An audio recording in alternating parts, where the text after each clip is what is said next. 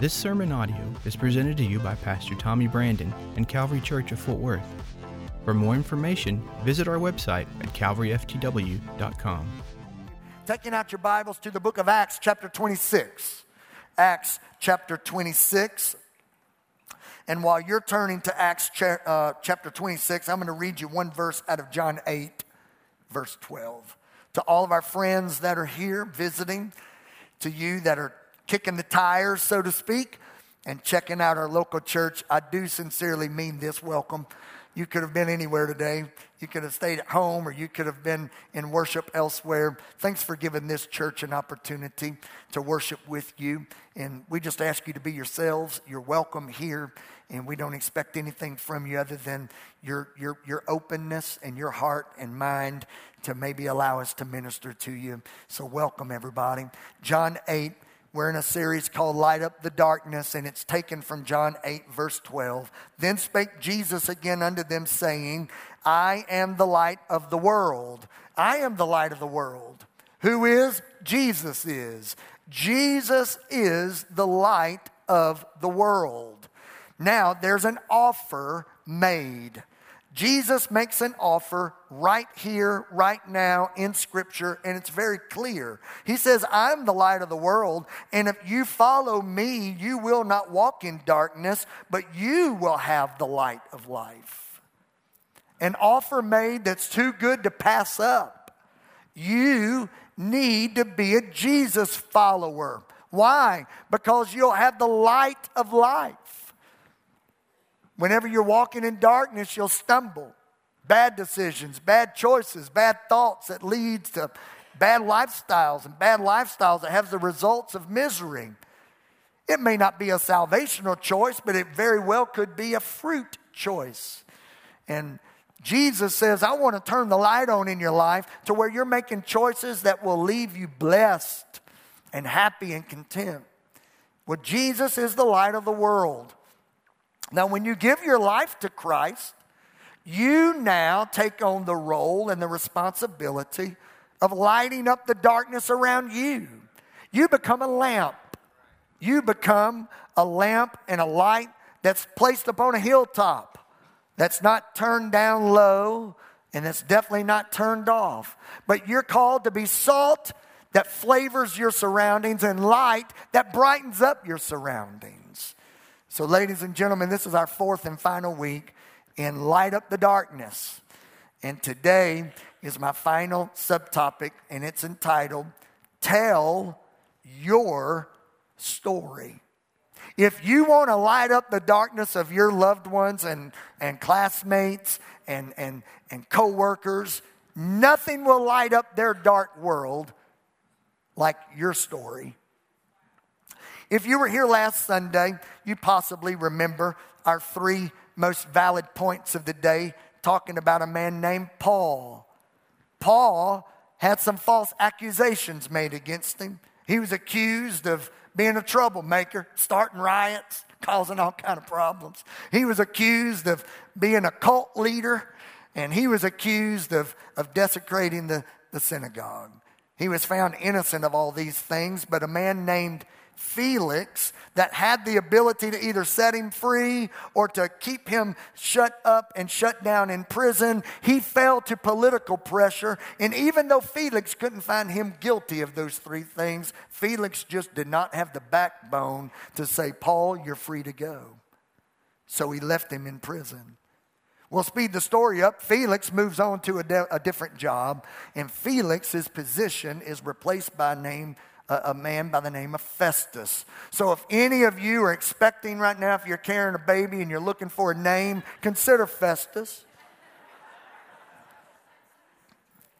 We'll be talking about you for a long time. So we have Festus. He now has the responsibility of, of, of deciding Paul's future and his destiny, but he's perplexed, just like Felix was, his predecessor. He, he's perplexed and he doesn't know what to do. So he calls on a guy, here's another good name for you. He calls on a man named Agrippa. Agrippa. So he says, Agrippa, I need you to help me make this decision. Well, you know, Agrippa shows some wisdom. and Agrippa rolls in, and there's Paul. Paul, Paul is, is, is stooped over. He's been in prison now for a couple years. He's got the, the chains around his hands and his feet. And Agrippa is so, so wise. He says, I'm, I'm here to hear about these accusations against you. Everybody's told me all about you. And before I make my decision, I think I need to hear your story. So Paul tells Agrippa his side of the story. How many of you know that there's more than one side of the story? My pastor, Bishop Ron Lyles, he's preaching in Austin, Texas today. Matter of fact, did anybody see that brother jumped out of an airplane yesterday? Man, no, no, no, no. He jumped out of an airplane yesterday. Man, we have got to get him sober. so, Bishop Ron, Bishop Ron's always told me when it comes to stories, there's always your side of the story, their side of the story, and then there's the truth. And Paul has had all kind of stories told against him, and Agrippa wanted to hear his side of the story. So Paul states it, and I'll fast forward here just and give you the end of where we're going before we begin. The truth is revealed. But this is how Paul starts it. Paul basically says, Agrippa, thank you for allowing me to tell you my story. And he starts things off by making sure that Agrippa knew that he that stood before him was not always who he was then. He told Agrippa his past. And if you're going to make a difference in your community, if you're going to change Hughes Middle School, if you're going to change Kerr, if you're going to change BHS and Centennial, if you're going to change Alcon, if you're going to change uh, all of these wonderful businesses that you work at, if you're going to change where you're selling the vehicle and where you're practicing law, if you're going to change your street, your neighborhood, and your community, you better know where you came from. There's nothing more profound than the story of who someone used to be that has had a change in their life. That kind of story is greater than any sermon ever preached. And Paul, he starts things out in Acts chapter 26 and verses number 4 through 5 and verses 9 and 11. Paul says, This is what you need to know, Agrippa. The man standing before you, I had the most thorough Jewish training from my earliest childhood. I was trained among my own people and in Jerusalem.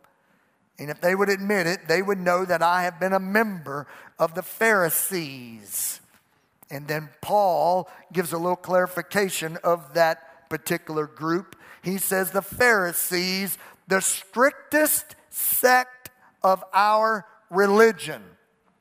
Now, in the New Living Translation, these next four words are game changers that everybody needs to hear. Paul then says in verse 9, I used to believe. I used to believe. You cannot have a new you until there be a flipping of the page from the old you.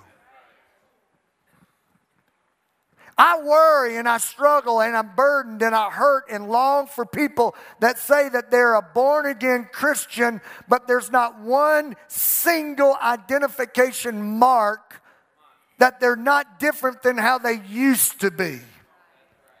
And I'm not here to beat anybody up. I'm here to encourage you to and pull you and stretch you to consider are you able to say that today, because of the blood of the Lamb, because of Jesus Christ, that you're different than how you used to be? And Paul said, I used to believe that I ought to do everything I could to oppose the very name of Jesus the Nazarene.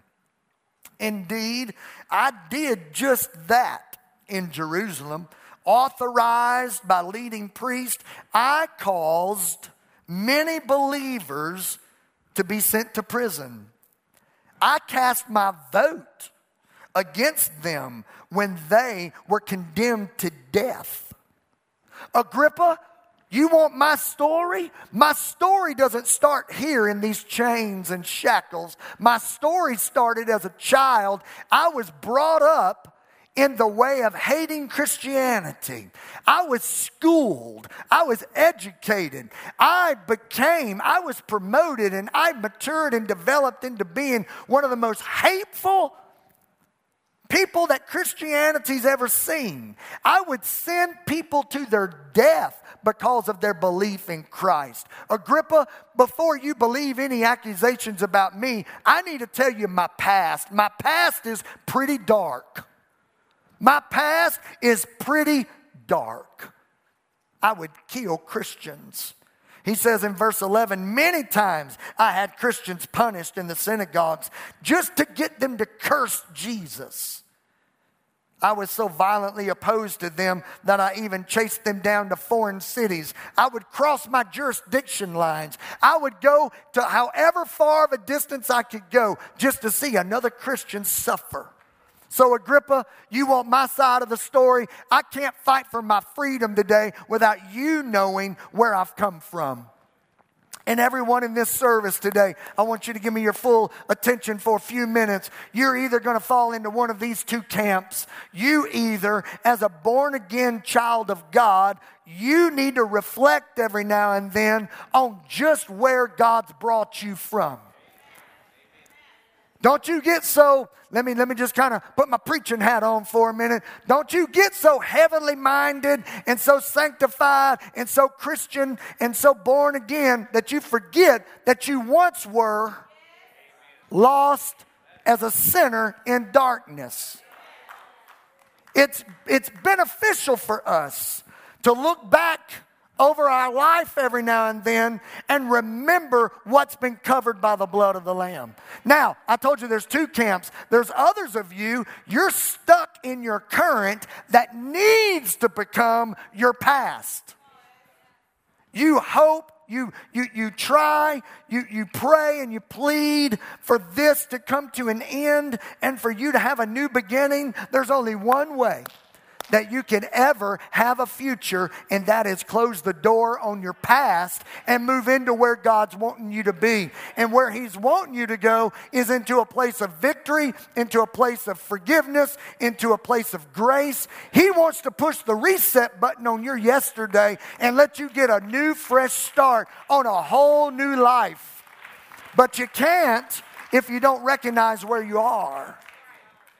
So you either need to recognize where you are and be grateful for where you've come from, or you need to recognize where you are and reach up and ask Jesus to take you into a new direction. Can I get an amen today? Amen. amen. So Paul starts things off. He's like, "You need to know, you need to know my past." But then, oh my goodness, this is where it gets so good. Paul says, "That was my past, but let me tell you when and where I was when everything changed." Because if you ever have a real change, you'll know when and where it happened. You know, I've asked people before, so when did you give your life to Christ? Uh, you know, it was back there about, um, uh, I think it was in the 1980s. And in the 80s, yeah, somewhere around there. It could have been in the 70s. Listen to me, if you've ever had an absolute mind blowing heart transformation, I got a feeling you know when and where you were. And Paul said, by the way, Agrippa, let me tell you, I don't want to just tell you what I used to be because that's giving an idea that things are different. Let me tell you when and where they became different. So Paul picks up in verses number 12 through 15, and Paul says this. He says, You know, one day, one day, don't you love that? Not sometime. He said, One day, one day I was on such a mission. What mission? To, to, to, to kill a Christian. I was on a mission to bring hatred to the Christian family. I was on a mission to Damascus, armed with the authority and the commission of the leading priest. And about noon, not just one day, it was about noon, Central Standard Time. about noon. It was about noon, Your Majesty, that I was on the road. I wasn't, I wasn't just on somewhere, I was on the road. I was on the road to Damascus one day at about noon. And he says, A light. Someone shout, A light. A light from heaven, brighter than the sun, shone down on me. I fell down and I heard a voice saying, Saul. Wait a minute. Saul? Oh, Agrippa, you didn't know? My name used to be Saul. I know you're thinking that my name's Paul, which it is, but this is where it all changed. So when I fell down and I heard a voice, Jesus asked me concerning my personal identification as Saul because that is the old man I used to be. He said, Saul, why dost thou persecute me? Why are you doing this? Why are you bringing harm? Why are you, why are you trying to stop what I'm doing? And, and I love the New Living Translation, um, how it phrases this. He says, Saul, why are you persecuting me? It is useless for you to fight against my will. I'm going to have my way in your life. And I will knock you flat on your back. And I will blind you with a bright light just to get your attention, Saul, because I have a plan for your life that's greater than what you think is success. You're chasing all of the darkness, and I'm going to pull you into all the light. And he said, Saul, why are you persecuting me? He says, Well, who are you? I am Jesus, who thou persecutest. And Agrippa, I've now told you my past. And I just told you what happened on that day when all the darkness of my heart left and the light and the joy and the love of God, it, flooded my soul, Agrippa. And can't you see Agrippa? His eyes are this big, his mouth's dropped open wide, and he's kind of been out of shape with old Festus. Festus, why do you tell me the other side of the story? Well, I, I didn't know the other side of the story. I, I, I, I just don't know what to do with him. I just wish I wish old Felix was back here. All this is going down in a courtroom without a lawyer, but with a story. And Saul said everything changed that day. Well, well, can't you, it's almost, can't you hear it? Agrippa's almost, it doesn't say it in the Bible, but I can see it happening. Agrippa's like, tell me more. What, what else happened? Is there anything else? Oh, yeah, there's plenty more. So Paul picks right up in verse 16 through 23, and he says, and, and Jesus then told me to get to my feet. This is massive. This is, this is the foundation of this whole series for this church. If you ever give your life to Jesus Christ, get ready. Your, your, your identity is going to change. The light's going to brighten up your world but then He's going to send you to do something. You cannot have a full transformation and you just sit and stay where you've always been. God's plan for your life is to brighten things up with salvation and to brighten things up to equip you. And He says, Saul, get on your feet. Get on my feet. Get on your feet because I'm fitting to do something powerful through you.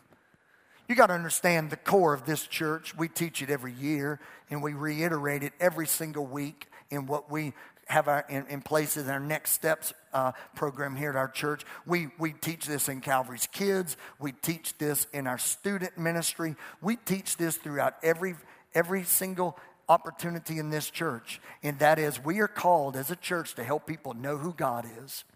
We are called as a church to help people find their freedom from issues and then we help people understand what their purpose is and help them, assist them, lead them to make a difference. Paul knows God.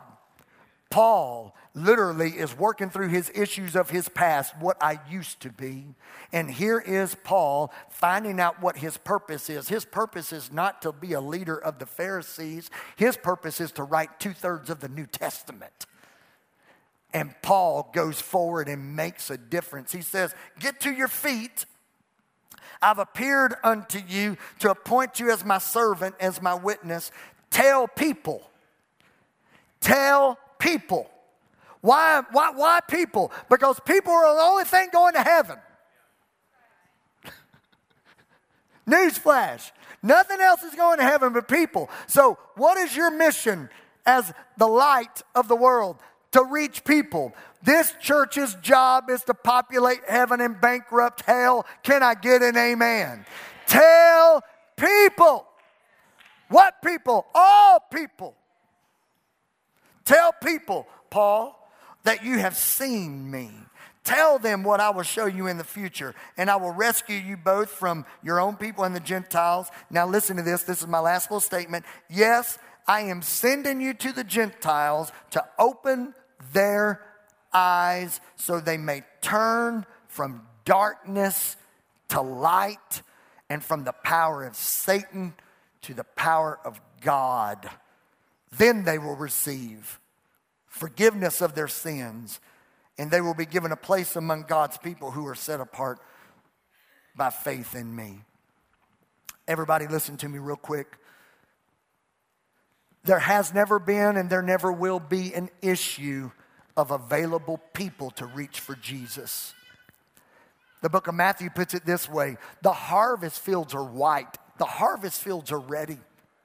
Your school, your community, your neighborhood, your place of employment. There are plenty of people, plenty of students that are ready to hear about Jesus. The people aren't the issue. The issue is we don't have enough laborers in the field. We don't have enough people going. We don't have enough people saying. We don't have enough people telling. I want to look into the eyes of every one of you in this room today, and I'm bringing this sermon to a close. If you're a junior in high school, if, if you're a college student, if you're an educator, if you're an electrician running wire, a plumber digging pipe, if you're selling insurance, if you're moving vehicles at the car lot, it doesn't matter to me where you find yourself tomorrow, but you will be somewhere tomorrow, and you will have interaction with someone tomorrow that needs a Savior. And there's not one single thing better for you to know than where you once were to where you are now and be clear in what your purpose is. If you can get a grip on your past, and if you can get a grip on what happened in your heart, and if you can get a grip on what your purpose is, ladies and gentlemen, you'll light up the darkness everywhere you go. It wasn't until Wednesday night in the tragedy that happened in the daylight hours that I began to see in this sermon a wonderful opportunity to slide something else in. So I close this sermon, not changing topics. We're still in Acts 26, and we're still in the story of Paul but I shift gears for a ministry opportunity. For every single one of you in this room, I want you to hear me clearly today. God wanted Paul to get to Rome. God had a plan for Paul to get to Rome. And I'm telling you, everything in hell tried to stop it. But God had his hand on everything that was coming against it. Well, what the few of those things? Well, first of all, he was never going to get to Rome if Felix had the backbone to put him in prison for life. But Felix couldn't do it. He was weak. And I believe that God had the weak leader in that moment to not be able to make the decision that someone else could have made. God had a hand in that. Then you have this incredible mob, this crazy group of people. Kill him, let's kill him, let's kill him, let's kill him. I mean, most of the time, those things don't go good. But God had a hand on it. and he didn't die. And then here comes old Festus. After Paul tells his side of the story, Agrippa and Festus and a few others go to the back room. They sit down over some popcorn. I don't know. What do you think? I don't know. What do you think? Well, I'll be honest with you. I don't think he's guilty of anything, to be honest with you. Man, we can't go out there and tell everybody in the streets that he's not guilty of everything. We'll get killed. Well, what are you going to do? I don't know what I'm going to do. I just think the truth, though, is the man's innocent. I told you, truth always comes out. And they literally are on record saying, We don't think he's guilty of this. And then the window of opportunity, and Paul says, Send me to Rome. My point is this God's hand is on your life. God will stick with you through the ups and through the downs, through the injustices and the justices. He will stick with you through weeks of winning and weeks of disappointments. And I'm ministering to somebody in the Holy Spirit right now. You've been asking yourself all week long, where is God in this? God is with you in this. He's with you in this. There was a man named Joseph in the book of Genesis. He was accused of raping Potiphar's wife, thrown in jail, and not a lawyer to be found. And there wasn't one reason for him to think that he was ever getting out.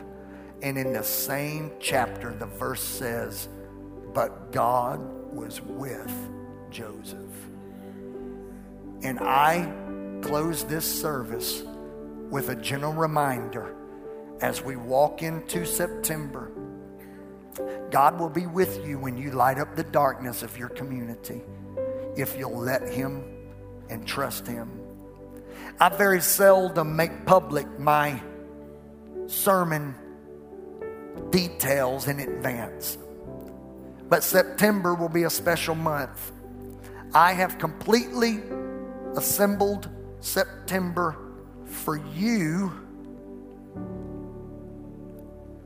to use these topics as a filter to run through and see who it is that God's putting you in your life. The first week of September, we're going to be talking about overcoming stress.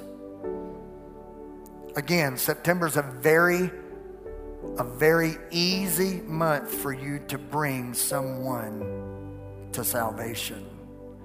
Because there's not very few people you know that aren't dealing with stress. Week two, we're going to be talking about comparing ourselves to one another. This Instagram world's killing us. Everybody put all their back to school pictures on, and one of our moms in our church said, Here's my back to school picture, and that kid looked rough. And I loved it. That was reality. We're going to be talking about overcoming comparison. We're going to be talking about overcoming, y'all ready? You ready? Difficult relationships, co workers, in laws, husbands, wives, kids, church members. Difficult relationships. But then the last two weeks are going to be stellar. Worship team, come on up with me. The last two weeks are going to be stellar because we're going to be talking about overcoming forgiveness. And then I can't wait for my girl Laurel Bunker to walk into this house because she's going to be preaching on overcoming offense. Because one of the most overlooked signs of the coming of the Lord is the spirit of offense. And there's not, I've offended 14 people in this sermon, and they're all behind me. I mean, think about how touchy we are. Last Sunday, somebody was mad because it was too cold in here. Too cold. It's 147 degrees outside, and you're going to get on my backside because it's too cold. Let me give you the business card of a fellow pastor across town. Too cold? offense, offense. It's going to be a month that there's not one person there's not one person in this room that doesn't know somebody that's got to deal with some of these issues. And I'm setting the ball up on the tee. It's not a harvest issue, it's a labor issue. Who are you going to light up their darkness with your story over the next seven days? Let's stand.